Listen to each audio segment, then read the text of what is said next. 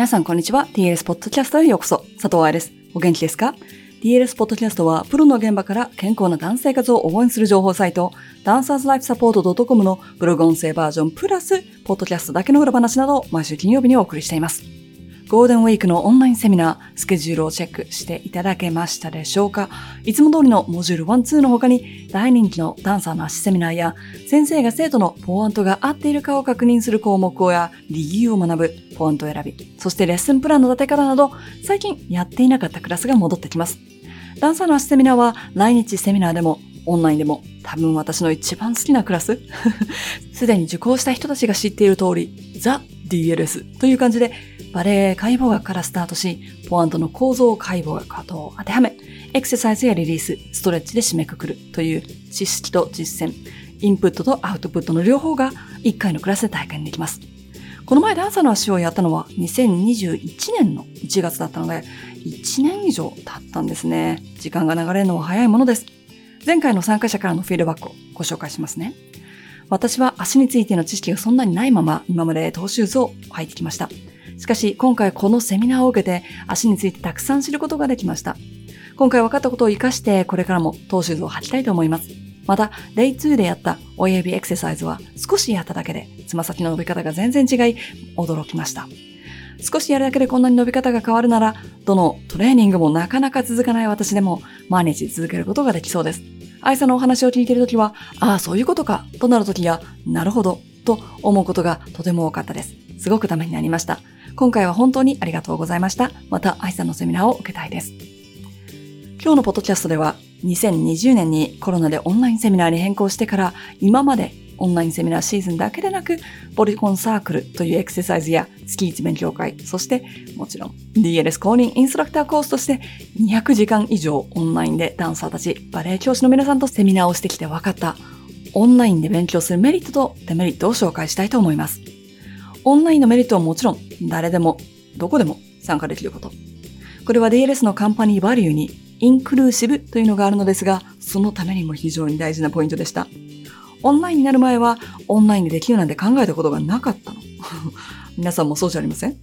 でも、オンラインというオプションが可能だと気がつくと、より多くのドアが開きました。セミナー費用よりも交通費や宿泊費がかかるという地方に住んでいる人たちが参加しやすくなるということは、地方に住むダンサーのサポートになります。怪我で公共交通機関を使うのが難しいダンサーにとって、安全に今できる最大限の努力をすることができます。病気で家を長く離れていられない人、家族の介護や幼い子供のお世話など、多くの場合、社会的に女性が行うべきだと見られていることと勉強との狭間にいる人たちのサポートもできます。そして、録画で見られるというオプションを作ってからは、ただでさえコロナで生徒の数が減っているスタジオオーナーさんたちが収入源となるレッスンを休まずにも勉強を続けることができるという環境を作ることができると気がつきました。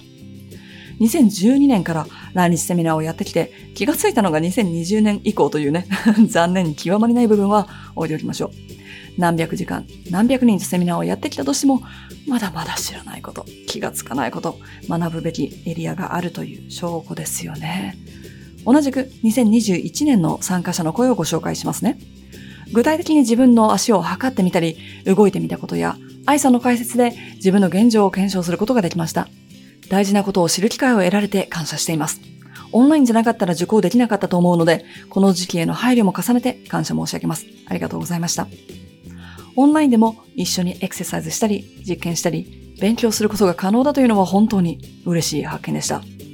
最初はオンラインセミナーだったら真面目に参加してるかわかんないじゃないと思ってたんですよ。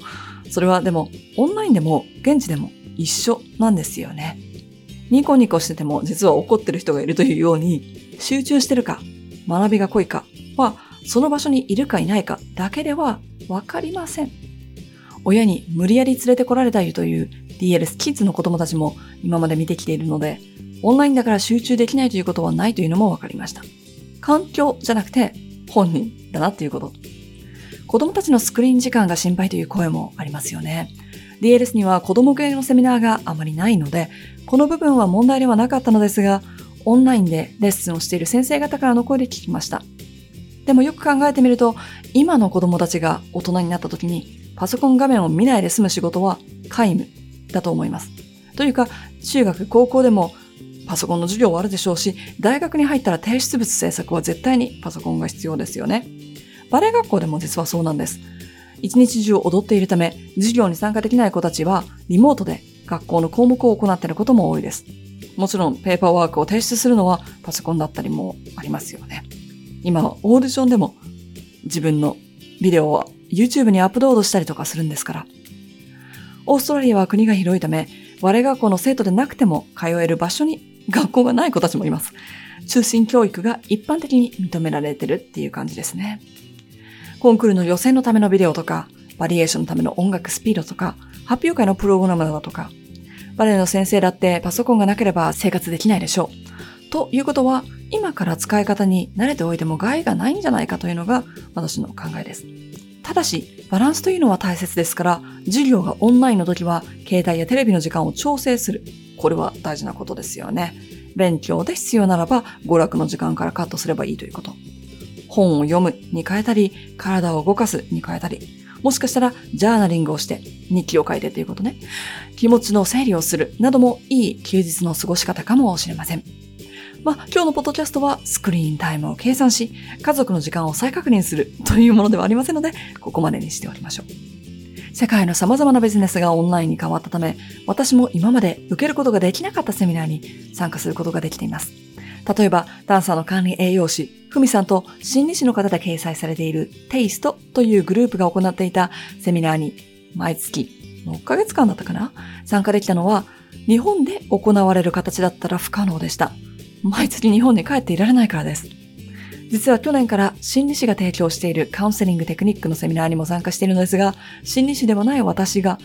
勉強したい項目に気軽に参加できるようになったのもオンラインのおかげです。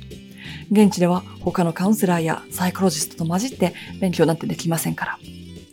手軽に勉強ができるようになったということを懸念する人たちも多いかもしれませんが、先週のポッドキャストでお話ししたように、自分の興味があること、自分の世界を広げておくと、絶対にやってくる方向転換という時期のオプションが増えますよね。でも、たくさんのオンラインセミナーを受けているデメリットももちろんあります。お家のネットスピードは100%自分でコントロールできるものではないというのが大きな落とし穴だったと気がついたのは去年オリンピックの時期にオリコンサークルを行っていた時でした。確か開会式とエクササイズクラスが被っていたのだと思いますが、その時の参加者のネットスピードがとても悪かったんですよ。みんながネットを見ていたということでしょう。アパートの工事だったり、メンテナンスで短期間停電になったりなど、オンラインセミナー受講が不可能な時はありますよね。家族が同じ時間にオンラインで会議とか授業を受けていたりなど、ネットにかかる負担が大きくなると遅くもなります。この部分は私、セミナーオーガナイザーがどうこうできるわけでもないですし、ご自身の努力で何かできるわけでもないですよね。ここは大きな穴だとは感じます。デメリットだとは感じますが、世界的に見て、日本のネットスピードはとても速いようなので、受講できないレベルではないかもしれません。ところどころ途切れるとか、画質が悪くなるとか、そんな感じだけの場合もあります。もちろん現地で行われるセミナーでも、電車が遅れる、飛行機がキャンセルになる、なんていうのはあり得るので、絶対にオンラインだけの穴っていう感じではないかもしれませんが、デメリットとして理解しておく必要はありますよね。最後に、恥ずかしい話をして 今日のポッドキャストを終わりにしたいと思います。